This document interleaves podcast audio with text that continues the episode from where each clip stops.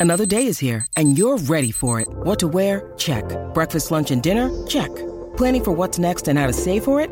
That's where Bank of America can help. For your financial to-dos, Bank of America has experts ready to help get you closer to your goals. Get started at one of our local financial centers or 24-7 in our mobile banking app. Find a location near you at bankofamerica.com slash talk to us. What would you like the power to do? Mobile banking requires downloading the app and is only available for select devices. Message and data rates may apply. Bank of America and a member FDIC. When you need mealtime inspiration, it's worth shopping Kroger, where you'll find over 30,000 mouthwatering choices that excite your inner foodie. And no matter what tasty choice you make, you'll enjoy our everyday low prices, plus extra ways to save, like digital coupons worth over $600 each week. You can also save up to $1 off per gallon at the pump with fuel points. More savings and more inspiring flavors make shopping Kroger worth it every time. Kroger, fresh for everyone. Fuel restrictions apply. With Progressive's Name Your Price tool, you can find options that fit your budget, because giving you options is the right thing to do. Oh, yeah, like when I hold the door for someone. Sure, it may be weird if I don't time it right, and they're a little too far away, and oh, now they're running. And we're both asking ourselves, is it worth it to run instead of just, you know, letting them open their own door? But still, it's the right thing to do. So get options based on your needs with Progressive's Name Your Price tool. Progressive Casualty Insurance Company affiliates and third-party insurers. Comparison rates not available in all states or situations. Prices vary based on how you buy. 92% of households that start the year with Peloton are still active a year later. All because of a fancy bike? Not just bikes. We also make a rower. Have you ever tried to row? Too hard. Not with Form Assist. It actually teaches you how to row. So it doesn't matter if you're a first time rower or a seasoned pro. Peloton can help you achieve your fitness goals. 92% stick with it. So can you. Try the Peloton Row risk free with a 30 day home trial. New members only. Not available in remote locations. See additional terms at onepeloton.com slash home dash trial. Welcome to Let It Roll, the story of how and why rock and roll happened, with Ed Ward and Nate Wilcox.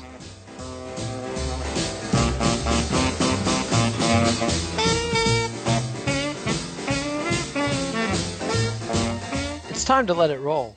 Today, Ed Ward and I will be filling in a gap in our discussion of his epic history of rock and roll part 1, 1920 to 1963, with a discussion of the evolution of African American music from blues and jazz through swing to rhythm and blues, focusing on great performers from Bessie Smith to Louis Jordan. As always, you can access our YouTube playlist and learn more about the episodes on our website, letitrollpodcast.com. This week, Ed and I talk about how African American pop music transformed itself through the swing era, the rise and fall of the blues queens, the thin line between jazz and blues, the first guitar heroes, and the greatest American musical superstar you've probably barely heard of, Louis Jordan. Pop in those earbuds and enjoy. Welcome to Let It Roll. I'm Nate Wilcox, your host, joined once again by Ed Ward, author of History of Rock and Roll, Volume 1, 1920 to 1963. And today we're filling in a little gap in our chronology. We're going to be talking about the 1930s and 1940s in African American music, the evolution from swing to rhythm and blues. So, welcome, Ed. Well, thank you very much.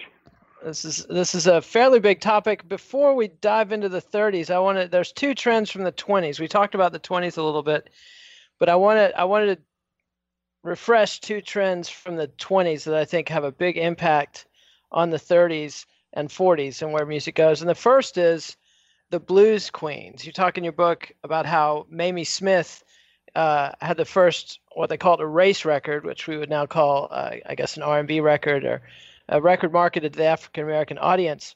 In Crazy Blues, which wasn't a blues, but it was a massive hit. Right, and it sold so many copies that the record company realized that it wasn't just black people buying the record, that there were a substantial number of white people who were interested in hearing this kind of this kind of music. So that led that led to the um, the already uh, performing people like the like you say the blues queens, these women who are doing tent shows and, and black vaudeville getting uh, recording contracts and also selling well. And this is very distinct from what our modern listeners probably think of when they think of old blues, which, you know, the, the image of Robert Johnson in the Mississippi Delta, hunched over microphone, solo man with a guitar. Um, this is very different stuff. This is a professional performer who's a vaudeville or minstrel show veteran singing with what we would consider like a Dixieland jazz combo. Yeah, a, a combo with horns and, and um, uh, sometimes drums, although they didn't make it onto the record because of the acoustic recording problem. But uh, yeah, I mean, this was this was something you'd go you'd go for a night out on the town to see, even if it was a, in a tent show. You know, you, you'd want to get dressed up and go out there and meet your friends.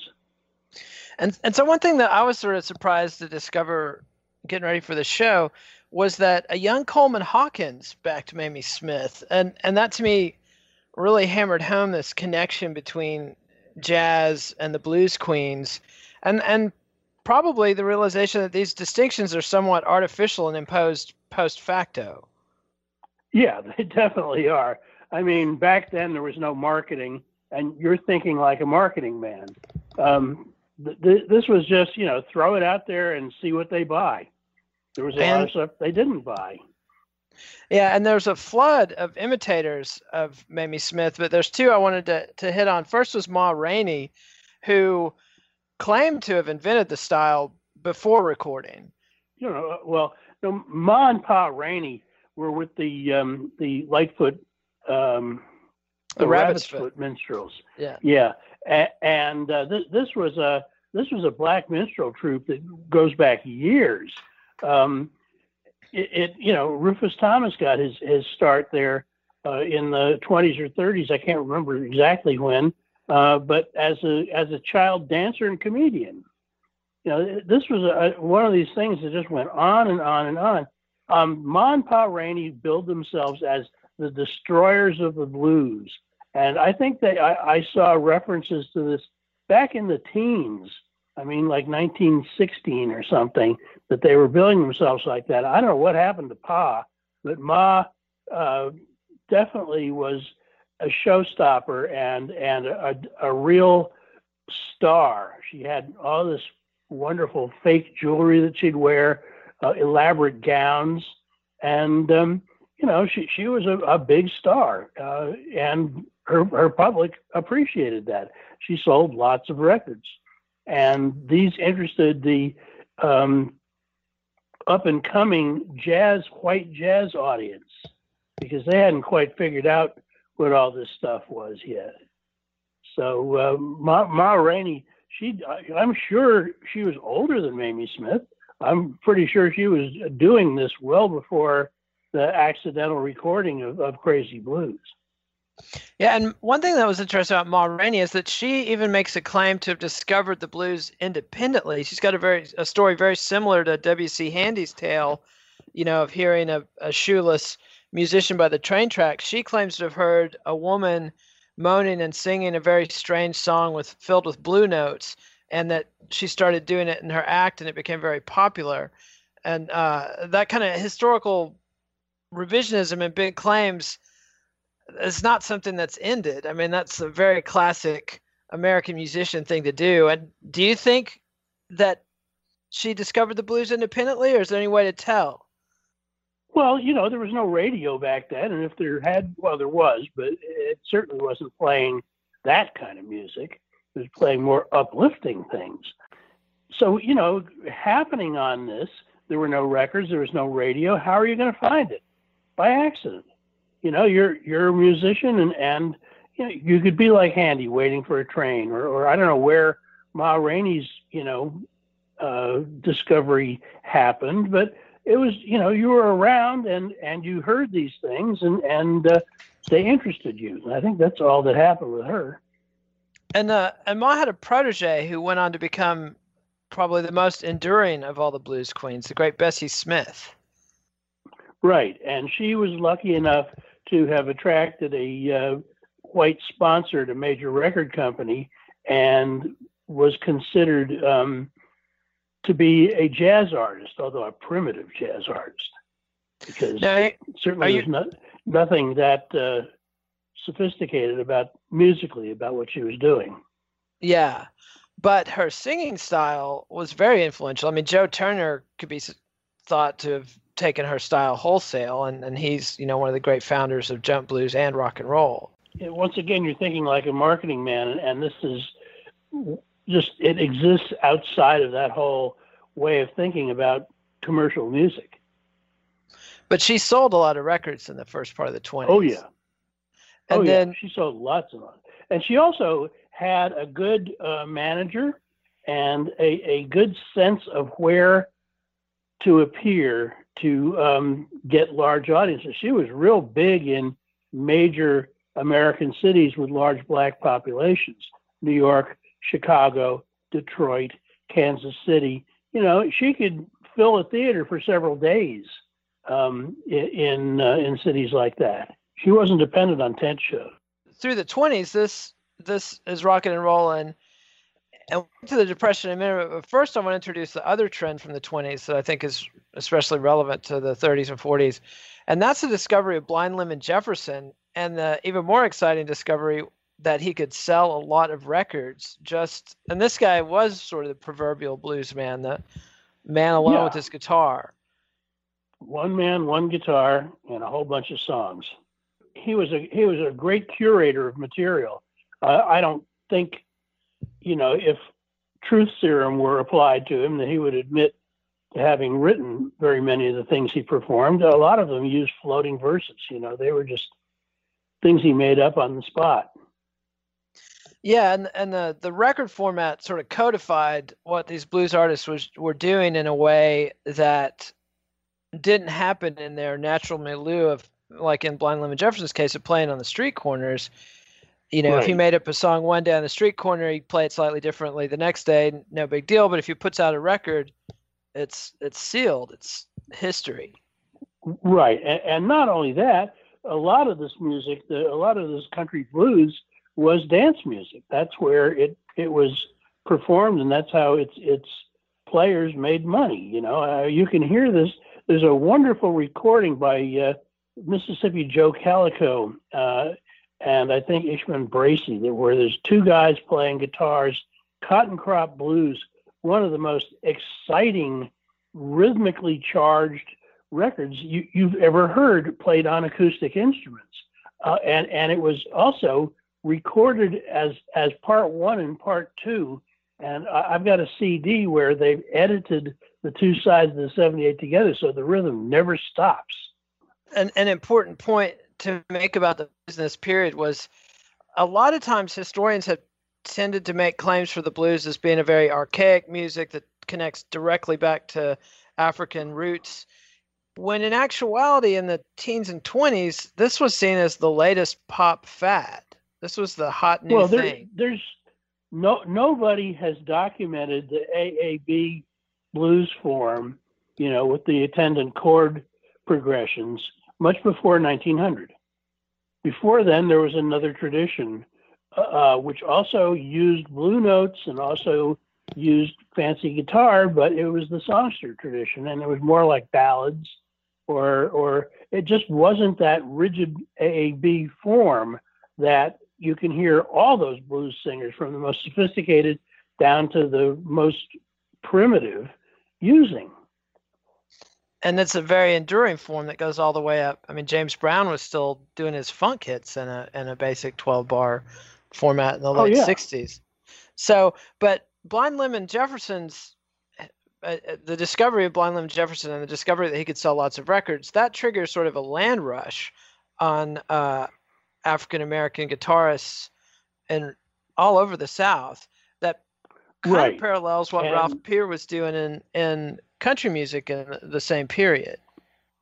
Well, yeah, and there was A.C. Speir who had a, a, a general store in Mississippi where a lot of black people came in and bought records, and also they asked if they could make a record. So he put up a little demo studio in the back of the store and sent demo records off to Paramount and American Recording Company and OKeh and a number of these places. And uh, he was responsible for discovering most of the major Mississippi blues stars uh, in that era. He he got paid a flat fee. This wasn't like the the white man exploiting the black man for his royalties. There were no royalties.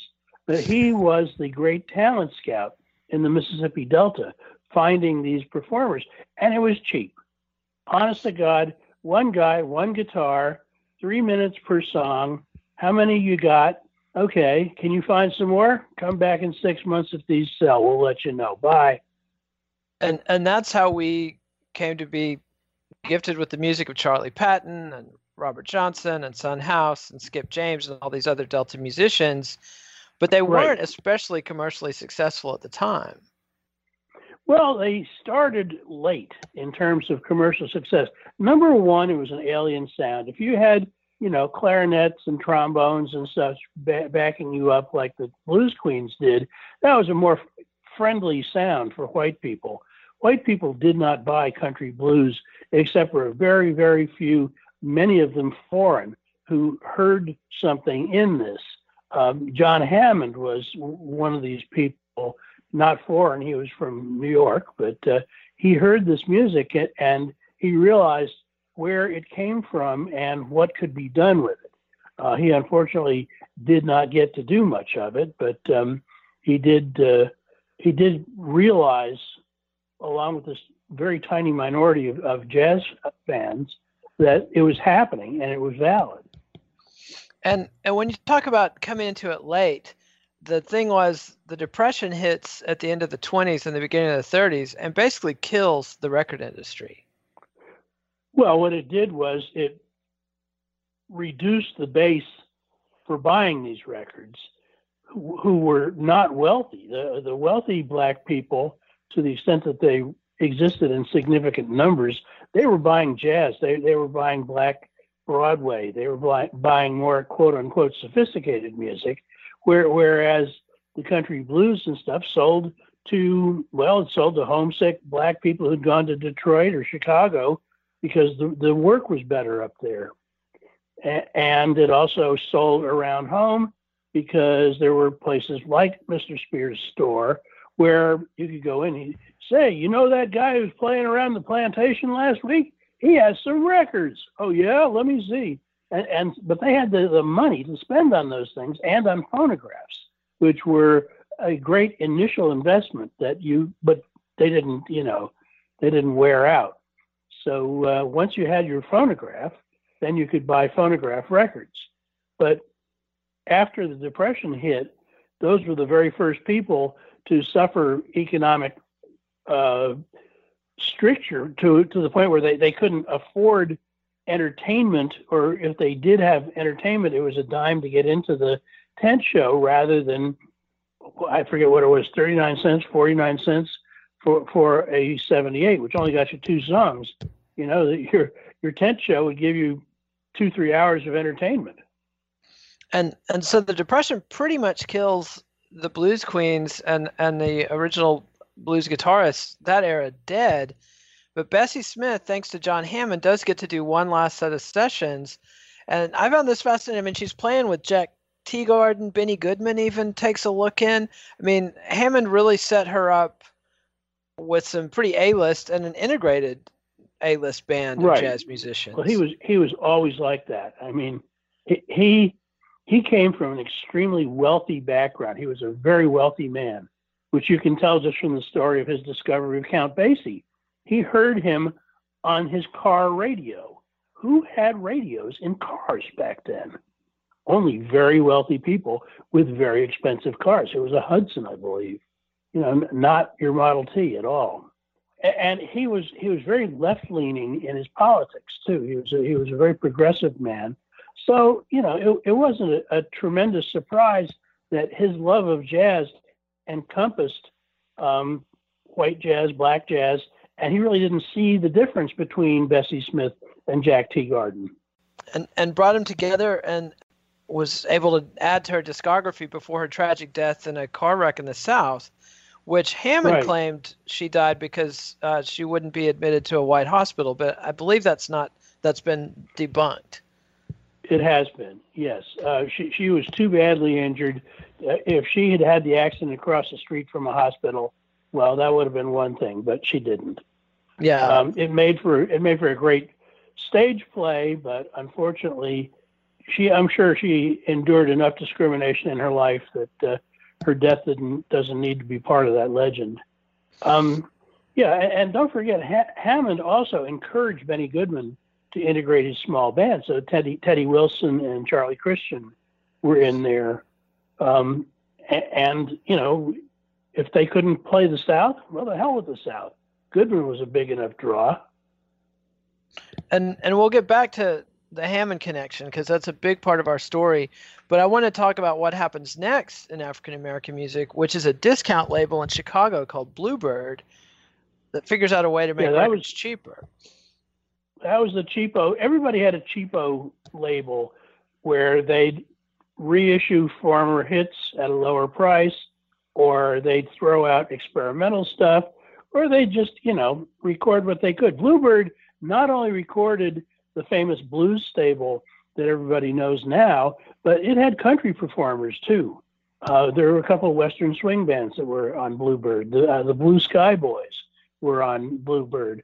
But what they're mostly remembered for is this bunch of Southern musicians uh, from all different places who recorded together as as a sort of impromptu band. Uh, They never all recorded together on the same session, but the same people showed up on other people's sessions. Washboard Sam, um, who else? Um, Big Bill Broonzy was a big part of that studio band. right? Um, Josh White.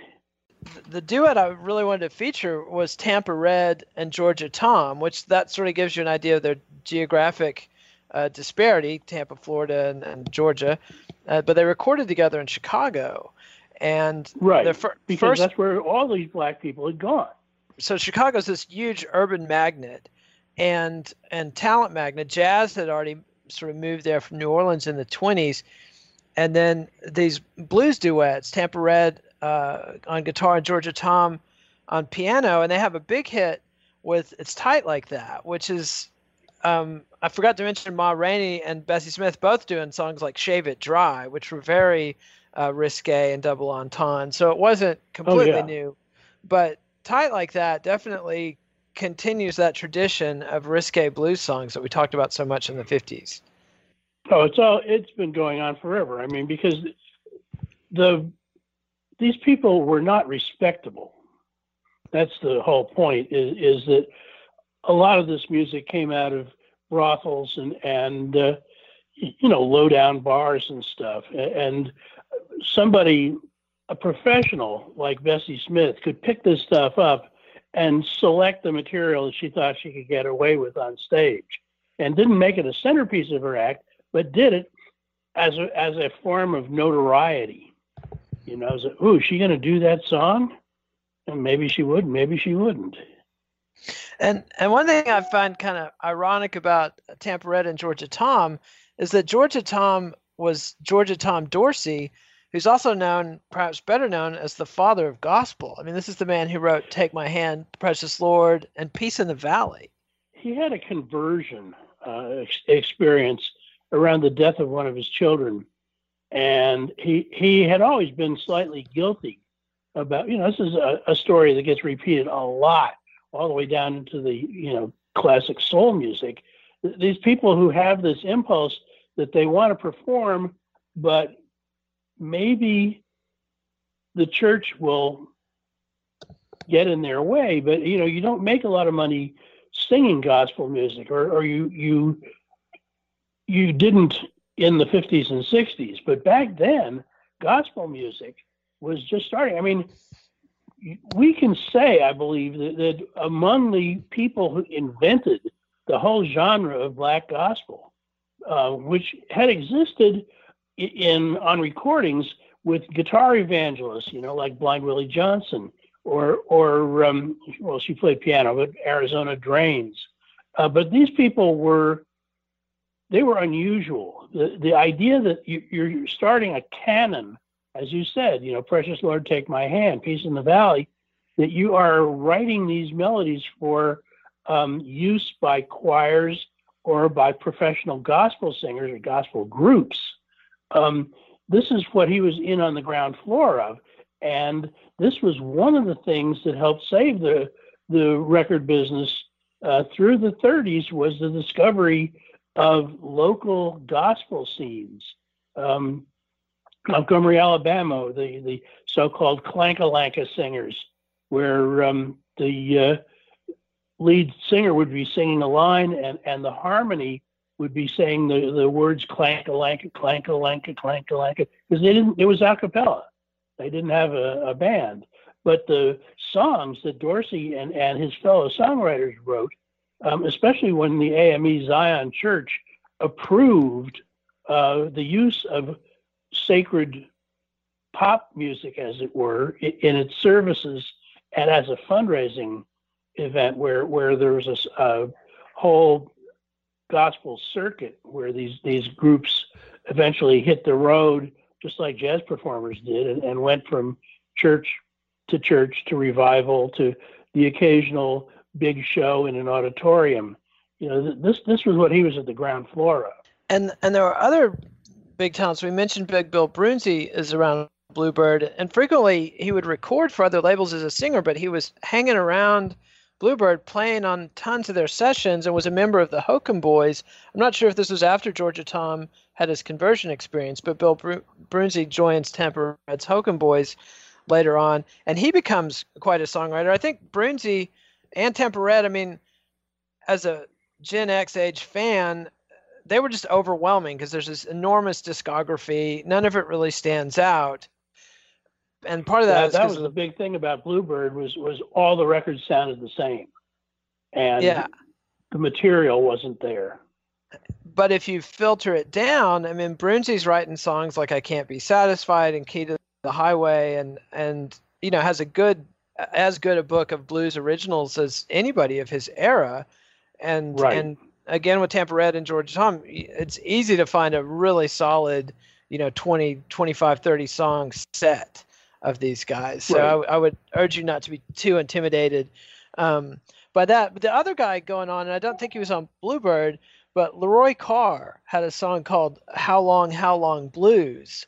And uh, Scrapper Blackwell and Leroy Carr very, very underestimated. I mean, Bob Dylan went on a rant about that once, about how this guy was one of the best-selling black performers of his era, and a great singer, and a you know, yeah. his singing style is a direct influence on you know Charles Brown, uh, all the way through Sam Cooke. I mean, Ray Charles was heavily influenced by him. I mean, this guy, uh, one of the absolute key performers of this era, and again, somebody I was completely ignorant of until I started researching this project. And it does seem like there was a phenomenon where more obscure artists like Skip James, who sold maybe 18 records in their heyday, were fetishized, you know, by record collectors. Whereas Leroy Carr, it wasn't hard to find 78s by Leroy Carr because everybody right. bought them. Uh, yeah, he sold millions of records. And uh, you know, he did. He was an alcoholic, and he died fairly young in the mid 30s, at, at age 30. But you know, this is a guy who's definitely well worth checking out. And and like I said, his his style uh, is a direct influence on so many singers. I mean, much more influential on the, on the next generation of African American performers than Robert Johnson, for example. Nobody ever heard Robert Johnson except down home. Yeah. Well, that's not true. He he hit the road and, he performed. He performed in New York. He performed in Chicago, Detroit, uh, and we know this, you know, be, because the people who traveled with him, Johnny Shines, most particularly, um, they remembered this, and, and it's it's important that for all uh, that Robert Johnson was lionized by people like Eric Clapton, um, he was in the commercial scope of things a fairly minor person. He had one record that sold, his first record, Terraplane Blues, and to the extent that he had any further recording sessions, it was an attempt to record another Terraplane Blues, and it never happened. And Johnson dies just before his discovery because John Hammond was trying to track Johnson down to be part of this concert he put on in Carnegie Hall in Christmas of 1938 from spirituals to swing. Right. And it was very interesting that Hammond knew about him because he was recording for the company that Hammond was employed by, uh, one of the branches of Columbia Records, which was the American Recording Company and and and Hammond ends up replacing Robert Johnson with Big Bill Broonzy. he he Broonzy then spent the rest of his life saying, "I'm the only Delta blues man still alive. You should have heard those boys when they were alive, but up, oh, too bad. You just you're stuck with me." And then all of a sudden, the folky guys in the 50s and 60s started pulling the people that Broonzy was saying was dead, uh, pulling them out of the swamps and going, "Hey, look, this guy's alive. Hey, look, this other guy's alive. Hey, look, this guy never even got documented by records, and he's alive." You know, Mississippi Fred McDowell. yeah, and, and Broonzy was a showbiz guy. He had he had uh, he had his eye on on a uh, specific career, and uh, he made sure he got it. And but the other thing that happened at, at Spirituals to Swing was Boogie Woogie.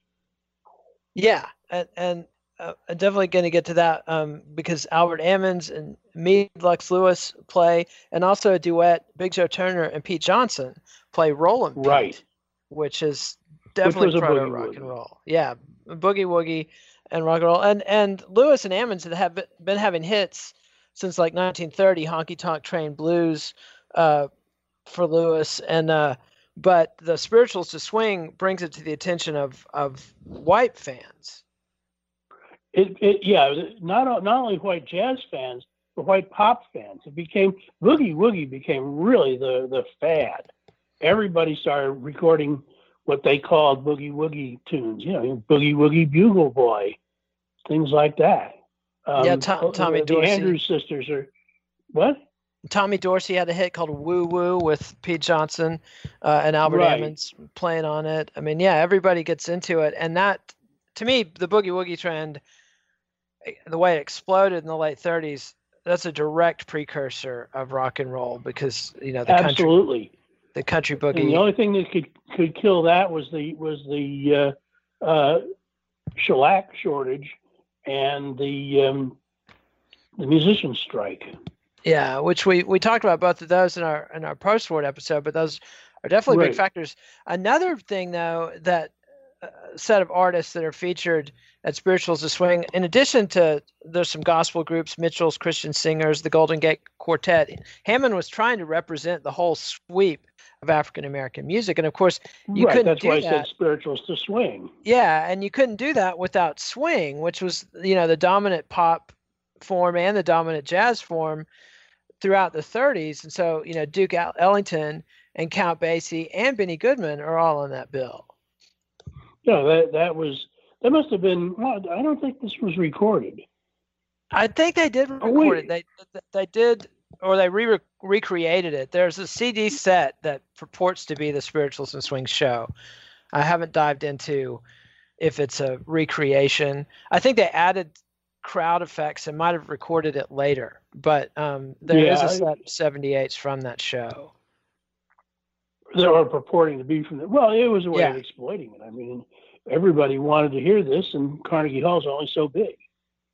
And and and this to me, like the whole Hammond phenomenon, is the first time we see white fans sort of imposing themselves on the music rather than being sort of a pure commercial effort where they leave African Americans to the African American African American music to the African American market.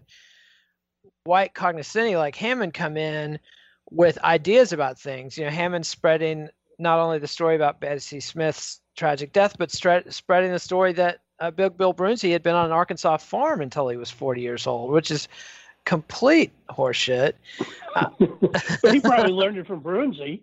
Quite possibly. And and and the swing thing you mentioned Goodman and Charlie Christian, which I want to come back to, but another phenomenon that's going on from the late 30s to the early 40s that really connects swing to rock and roll is this trend of people like Count Basie doing songs with singers like Jimmy Rushing and Billie Holiday, uh, you know, and Chick Webb has Ella Fitzgerald uh, you know, Billy Eckstine's with Earl Hines. I mean, so many of these singers are with that we think of as jump blues performers start out as part of swing orchestras. Oh yeah, you always had to have a vocalist or vocalist, or e- even better, a, a, a girl singer, a boy singer, in a trio. So you could mix that up. You know, when when the band is just playing chords behind a singer, that's they, they're not having to be virtuosos they this is a way of relaxing the band for a while before you go up for your next big, you know, dance number. And and and that perspective of what the live performance was like we get such a distorted view by looking at just records. I think Elijah Wald has done the best work on this topic, but even somebody like Robert Johnson was not just doing a set of Me and the Devil Blues, even if he was playing no. a juke joint in Mississippi. Somebody like that had to be a human jukebox who played a wide variety of hits. Right. If you heard, if somebody in the audience requested a number you didn't know, well, A, you had screwed up badly because you're supposed to be right on top of everything. And you know, it's not like there was any of the stuff was on the radio. You know, you, you should be hearing this in the bars, you know, when when you're performing or when you're not performing. You should hang out in bars with music. You should find blues singers in town and learn their repertoire because people are going to want you to play. They don't care who originally did it. That that's a bit of rock authenticity that uh, we think of today. But it, certainly nobody cared. They just wanted to hear the damn thing. Yeah, and and yet when somebody like uh, Muddy Waters is recorded by Alan Lomax, who's another one of these first generation, I guess he's a second generation folk revivalist after his father John Lomax's work. But he goes right. to the Delta in 1940 and records Muddy Waters, which we discussed on another episode. But when he would record something like that, he wanted to hear their most distinctive material, and he didn't care to hear Muddy's versions of Gene Autry songs and other things. Right. Muddy was said he was you playing. You better believe that Muddy, Muddy had to know that, and, and Jimmie Rodgers for that matter. You know, you, you had to be able to do what your audience wanted. I mean, that's the basic rule of pop music anyway. Yeah. Nowadays pop- we deride cover bands, but there was no such thing back then. And it was a great uh, apprenticeship for musicians. They had to learn to deal with a wide variety of styles and, and expand their technique. And the point I wanted to make about spirituals and swing, though, is it not only jumpstarts trends or expands on trends that were already happening, like the boogie woogie thing, uh, and the and the swing bands and the pop singers, but it starts a whole it's part of a start of a whole new chain or genre of music that didn't exist before which we call folk music and and right. and which is it's so fascinating to me to think of it as a as this artificial construct because the whole idea was that folk music is the most natural expression of the people and it is i mean these were the songs people sang uh, you know on their porches or to their children or uh, to their you know around the campfire stuff like that you know untainted by the uh, commercial demands. But at the same time it's a very artificial construct by people like lomax and hammond who are going back and looking at this music. And then you have musicians like leadbelly and josh white who had literally no connection to the african american popular audience and yet have become especially leadbelly major figures in american musical history yeah because Lomax got him out of jail and sort of became his manager. And um, he wisely plugged him into the folk music, uh, the left wing folk music establishment that was happening at that point in the 1930s, Almanac House in New York, you know, where Pete Seeger and, and uh, Woody Guthrie and uh, Lee Hays and many other people were both a political and an artistic, I don't want to say commune, but it was a, a collective house where the residents were focused on the labor movement and left wing politics. And it was essential for them to represent everybody. Uh, and that's why Woody Guthrie was so popular because, or, or so important to them, was because he was a, a white left wing hillbilly, and all too many of the other almanac people were Jewish or WASP East Coasters. Uh, and so Negroes were also very important, and Leadbelly saw this as an opportunity for him to uh, to get some get some work, and he was. He was yeah. the, uh, he didn't live at Almanac House, but he he he hang out hung out with them like uh, Sonny Terry and Brownie McGhee. Yeah, and or other people on the periphery of that. and and McGhee in particular has this parallel career as an R&B singer. You know, doing so, drinking wine, Spo-Dee-O-Dee with his brother and everything. No, no, no. That was his brother. But he did a version too and was involved in that Oh, recording. At least that was what Elijah Wald was saying that I was reading last night. But it's just fascinating to me that that McGhee can have this parallel career where he's playing to the white folkies and doing, you know, this sort of putting on his overalls and and doing that. And then I just imagine him changing into a suit to do an R and B set uptown. Uh, Yeah, sure. But and also Sonny Terry was on Broadway. He, he played in Brigadoon. Wow. Yeah, I, I, remember that as a as a very stock compartmentalizing this stuff doesn't work. uh, too much overlap. And um, before I get there's one other thing I wanted to connection I wanted to make out of the spirituals and swing, which was Charlie Christian playing with Benny Goodman, and Charlie Christian's this Oklahoma guitar virtuoso, probably the first electric guitar virtuoso, but he wasn't the first jazz guitar virtuoso, which was probably a guy named Eddie Lang, who was a white guy who uh, played in the early 30s uh, and played with a whole bunch of people uh, from the top of the jazz world uh, to playing on um, minstrel records uh, with now I'm blanking on the guy's name, the guy that did Lovesick Blues. Uh, oh, Emmett Miller. Emmett Miller, yeah. And so Eddie Lang played on Emmett Miller records, but he also does a series of duets with a guy named Lonnie Johnson, who's this enormously important figure in African American music who has hit records all through the 30s. He's a virtuoso guitar player, although he's not marketed as jazz, he's seen as a bluesman. But right. he can hold his own note for note with Eddie Lang, you know, the first jazz virtuoso, and is singing these pop songs. And I think, you know, if, if you asked a blues fan in 1940 who was more important, Lonnie Johnson or Robert Johnson, they'd probably say Robert who? Lonnie Johnson also had hits in the 50s. He had a hit, a huge hit called Tomorrow Night, and um, got cheated out of his money by King Records for that one. And so he retired to become a doorman at a hotel in Philadelphia, where he was rediscovered by folkies. Yeah, and then did not want to do the kind of material Folkies wanted him to do. He was, you know, doing the latest hits from Rodgers and Hammerstein and stuff like that. Well, what he wanted to do was go out there and, and, and sing Tomorrow Night. Now, this I had a hit record with.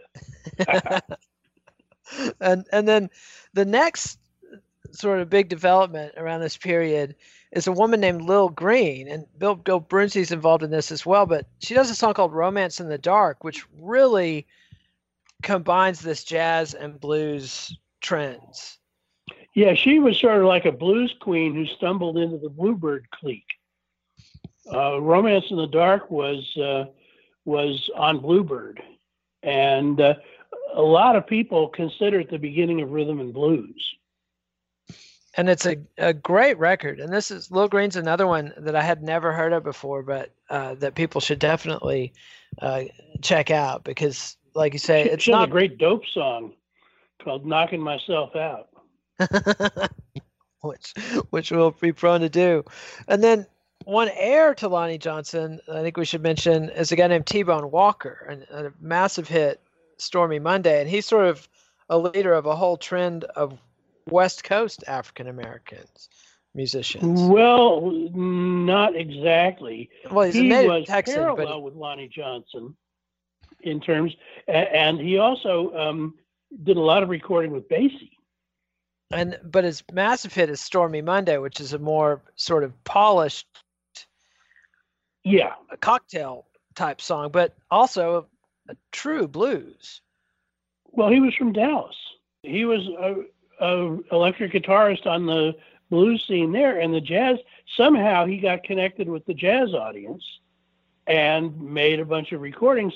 And then, yes, he went to the West Coast where he made these sophisticated electric blues recordings like Stormy Monday, where, where the uh, the guitar playing and the vocal are both top notch. And he's the guy that inspired loads and loads of other people, like B.B. King, for instance. Yeah, single note guitars guitar style is is what went through channels to you know rock guitar playing. There's a straight line from T-Bone Walker to Eric Clapton. Yeah, and his showmanship too. He's the guy who was playing with the guitar between his legs, with his teeth behind the head, all that stuff, which probably yeah. hurt him with the folk revival audience later on. I think he stuck very close to the jazz crowd and wasn't much interested. Well, the folkies were not interested in electric guitar for the most part, and he was not interested in their, you know, dredging up stuff he'd done 30 years ago. I saw him at Max's Kansas City, of all things. Wow. Eventually, he wound up on ABC Bluesway when ABC was trying to promote the blues after they'd signed BB King away from modern and huh. he, he played uh, he played Max's with this bunch of young funk punks with towering afros who made fun of him behind his back huh. while they were playing. It was wow. really, really a sad scene. He was doing great. They were not doing so great. They didn't know how to back him up. Yeah. Well, that's a drag. It's similar to Chuck Berry and his pickup bands. Although those were usually white white boy musicians that's his own problem.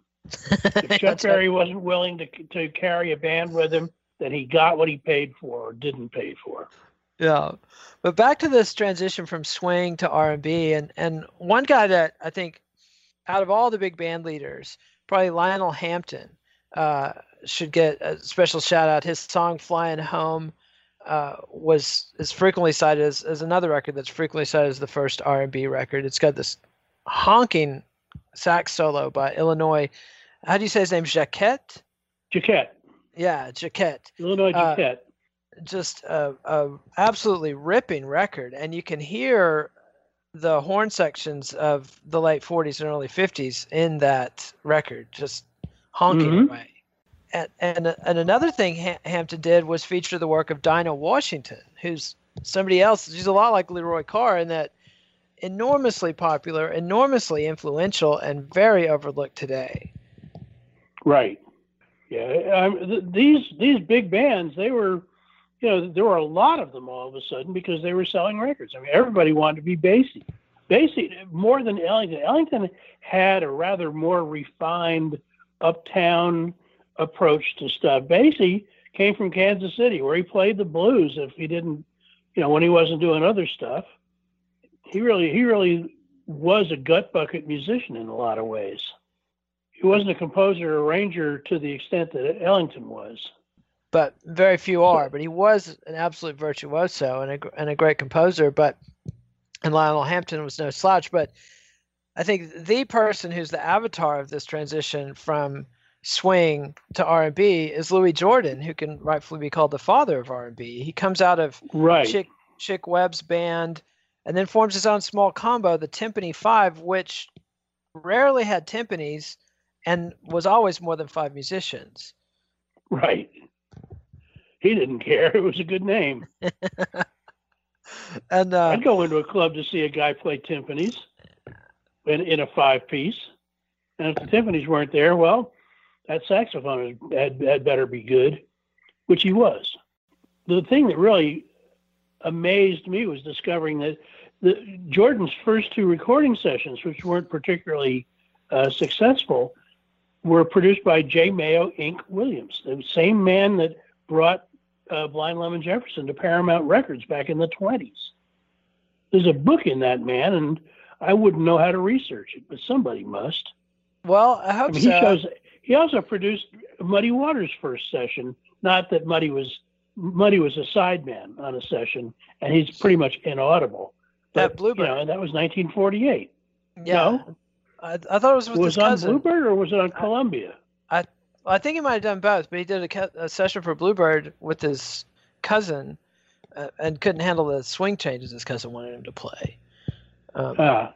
But back to Louis Jordan. Jordan is ahead of the curve on cutting down to a small combo. He does this in the late 30s right. after he quits or is fired from Chick Webb's band, and his combo even without amplification, could play loud enough and, and what they were playing was simple enough that they could be heard in a packed theater uh, a packed ballroom uh, while people danced. And this was just an enormous economic leg up because he didn't have to pay 30 salaries and he didn't have to pay lodging and and you know he could pack everybody into a station wagon and not have to have a right bus. instead of a bus.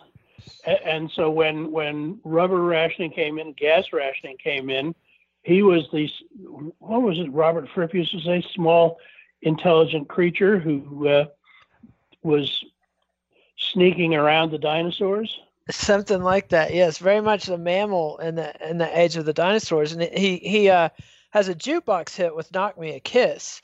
It doesn't make the charts, but from then on, his next record, uh, "Gonna Leave You on the Outskirts of Town," is a huge R&B chart hit, and then he hits the pop charts uh, with "Ration Blues," and then hits number Mhm. one on pop uh, with "GI Jive," and this guy's commercial run from 1942 to 1951 is incredible. I mean, there were literally had years we had the one, two, three, four, and five hit records on the R&B charts. Right. He had great commercial radar. He knew just exactly what people wanted when they wanted it. Yeah, he's absolutely in touch with the the World War II crowd and and to both Mhm. white and black audiences. He's one of the very few African American performers in this period to get across.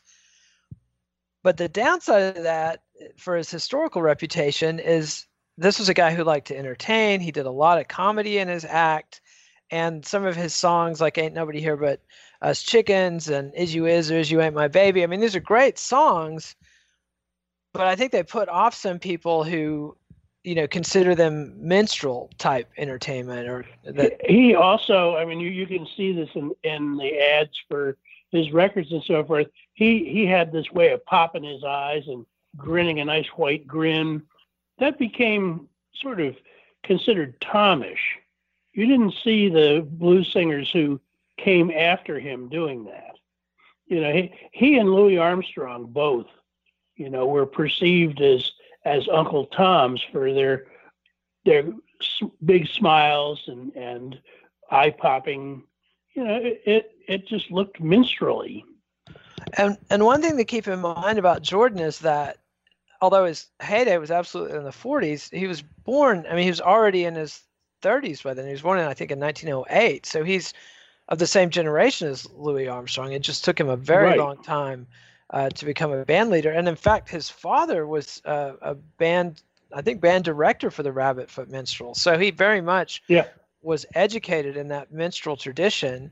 Uh, and yeah, and has been knocked for that. Another knock against him is some of the songs are samey. I mean, you know, if if you get five, six CDs into your Louis Jordan kick, you'll be hearing a lot of songs about food. Right. Well, you know, th- this is as much the fault of the people who were directing his records. I mean, what, what you would call artists and repertoire. You know, well, that that song about beans and cornbread did real well. How about another one about, I don't know, cornbread and sorghum gravy or something? You know.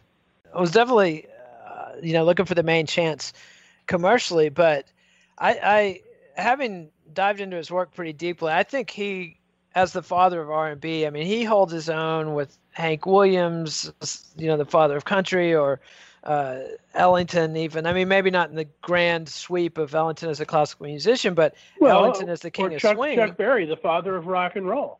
Oh yeah, he definitely held his own with Chuck Berry. It is Because- a direct influence on Chuck. and, and Berry admitted it to the day he died. This was who he was trying to be at the beginning. There's a there's a particular Louis Jordan song that I don't think I've heard where his guitar player essentially plays the Chuck Berry riff. I, Yes. I haven't heard this, but I, I've read about this in books.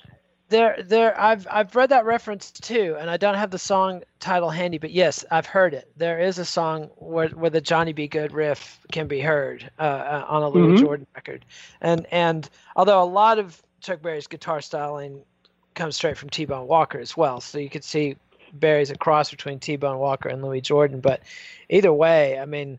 Uh, the impact of Louis Jordan cannot be understated. I, I mean, there I was know, one it- year. It's astonishing how, how much he's been forgotten. Yeah, it really is. I mean, this is a guy who had the number one record on the R&B charts for like 45 weeks out of 52 in 1946. That, that you know, and was and was uh, doing damage on the pop charts as well. The one last thing I want to mention about him is uh, his song uh, "Run Joe." He, he had this pretty significant Caribbean influence in his music. Right, calypso. He was big with calypso, and he got to tour the Caribbean too with his band. Uh, yeah, uh, making him the father of the record industry down there. I mean, he, he was immense in Jamaica. It's kind of the grandfather of ska and great grandfather yeah. of reggae in a way. Well, yeah, he, he and he and a couple of other people, but yeah, I mean, it was like, wow, American people are imitating us. This is significant. We must be doing something right. And and for a small scene like that, I mean, really small populations compared to, to you know the rest of North America, that's a huge impact. Yeah.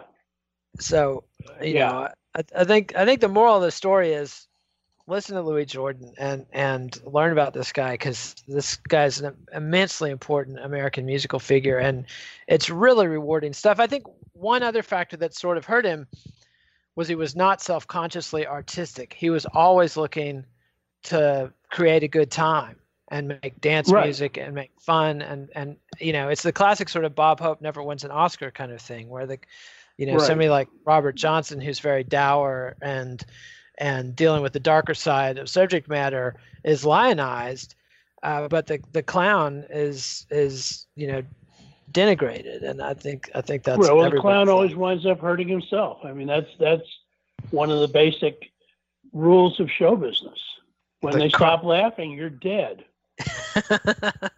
yes, and and you know Jordan's career died hard uh, at the turn of the '50s, and you know the rest of his life he lived till 1975. Couldn't buy a hit, and uh, you know like toured the Caribbean and and had a tour of England and some other things, which just could not. Even did a record uh, with Quincy Jones in '57.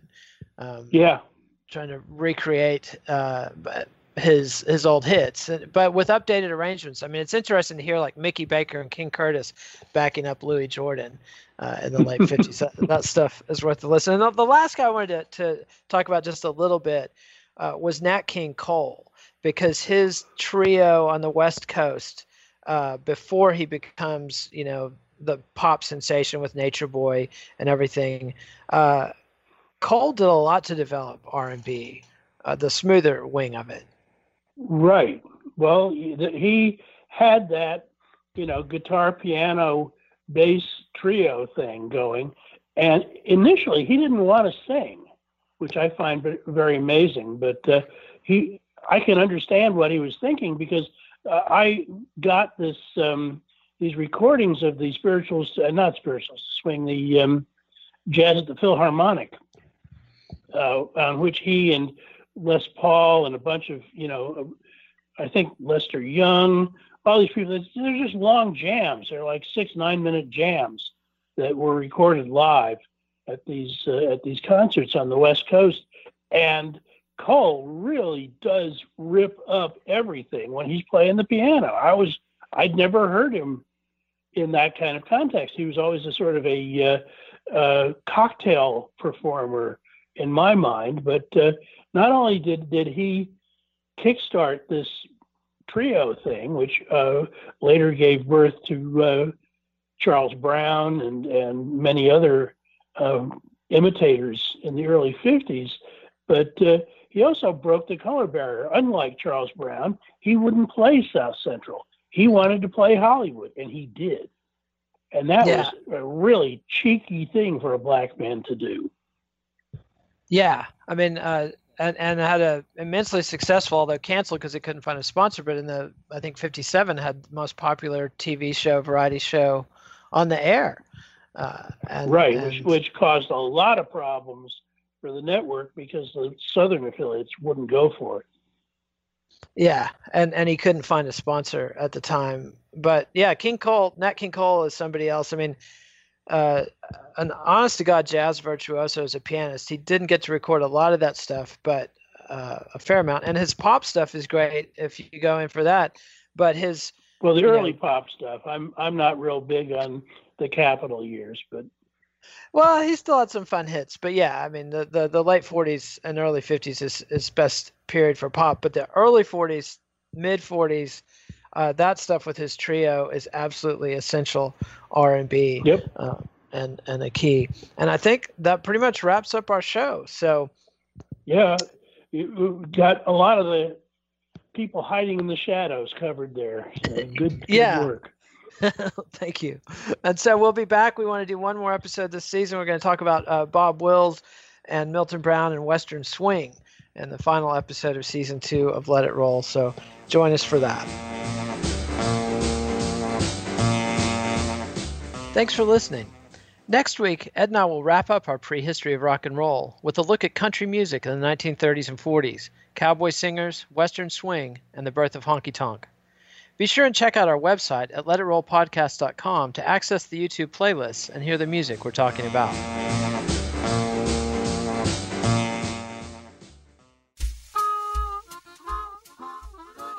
If you're enjoying the show and you want to learn more about the history of rock and roll, buy Ed's book, The History of Rock and Roll, Volume 1, 1920 to 1963, published by Flatiron Books, available on Amazon.com, BarnesandNoble.com, and anywhere fine books are sold. If you're looking to get a new car, you could really cut expenses by bundling your car and renter's insurance with Progressive. Sure, you love your old car, but you know it's not normal to give instructions on how to open the window. It should be self explanatory, but it's not. And notice how when you're in other people's cars, you can feel cushion in the seats? That's pretty nice, right? No, it's just normal. So bundle your renter's and car insurance with Progressive and put the savings toward a new car. It's time. Progressive Casualty Insurance Company coverage provided and serviced by affiliates and third party insurers. 92% of households that start the year with Peloton are still active a year later. All because of a fancy bike? Not just bikes, we also make a rower. Have you ever tried to row? Too hard. Not with Form Assist. It actually teaches you how to row. So it doesn't matter if you're a first time rower or a seasoned pro, Peloton can help you achieve your fitness goals. 92% stick with it. So can you. Try the Peloton Row risk free with a 30 day home trial. New members only. Not available in remote locations. See additional terms at onepeloton.com slash home dash trial.